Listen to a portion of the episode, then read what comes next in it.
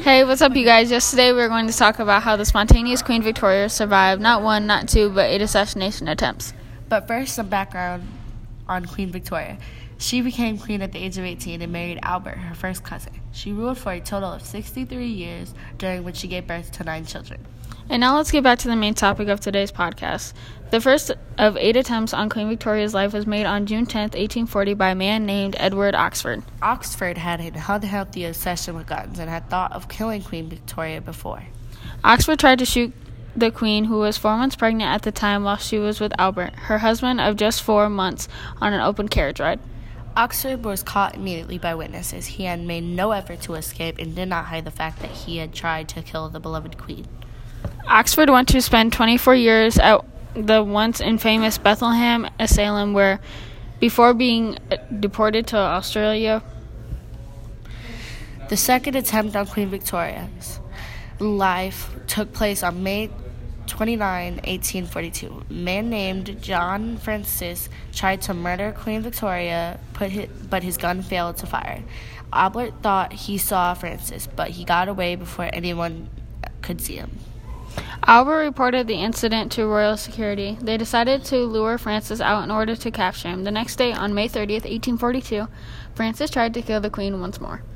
Prime Minister Sir Robert Peel and the head of Metropol- Metropolitan Police set plainclothes officers into the crowd with Albert's description of suspect. A short range out as the convoy traveled through the parks, and a nearby officer tackled Francis. The two-time failed assassin was revealed to an unemployed carpenter by the name of John Francis. Francis was sentenced to be hanged and beheaded, but for, fortunately for him, Victoria reduced his sentence to life in Australian exile. Five days after John Francis tried and failed and failed to assassinate Queen Victoria, there was yet another attempt on Queen Victoria's life. On July 3, 1842, 16 year old John William Bean tried to shoot and kill Queen Victoria. Queen Victoria was in a carriage with King Leopold I of Belgium. Bean pushed his way to the crowd to the crowd of before pulling his gun from beneath his coat.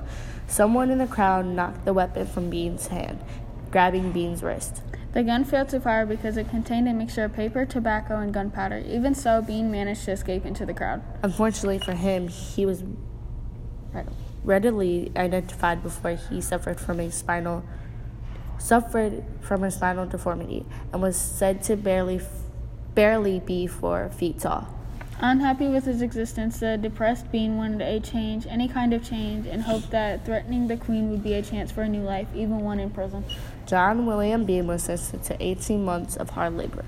The fifth attempt on Queen Victoria's life occurred on June 19, 1849. 22 year old orphan William Hamilton fired a pistol at the Queen Victoria. This was shortly after the birth of her seventh child. He told the police he had fired the gun loaded only with powder for the purpose of getting into prison, as he was try- tired of being out of work. Hamilton spent his subsequent days in exile, five years of hard labor in Gibraltar, and the rest in Fremantle, Western Australia. The next attempt is more of an assault, but we believe it to be relevant. On June 27, 1850, Robert Patty hit Queen Victoria with his cane. Victoria suffered a bruise on her head, but her injuries could have been worse had it, had it not been for her bonnet, which is believed to have absorbed much of the blow. Pat was transported to Australia for seven years, but the motives for his attack remain unclear. Pat's attempt was unique compared to Queen Victoria's past attackers for two reasons.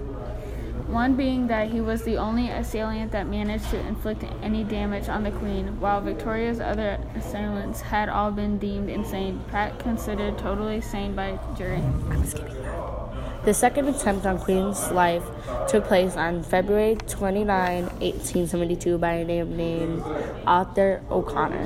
O'Connor ran through the garden at Buckingham Palace and mounted the side of the carriage of which Queen Victoria was on. He put a pistol within a foot of her head.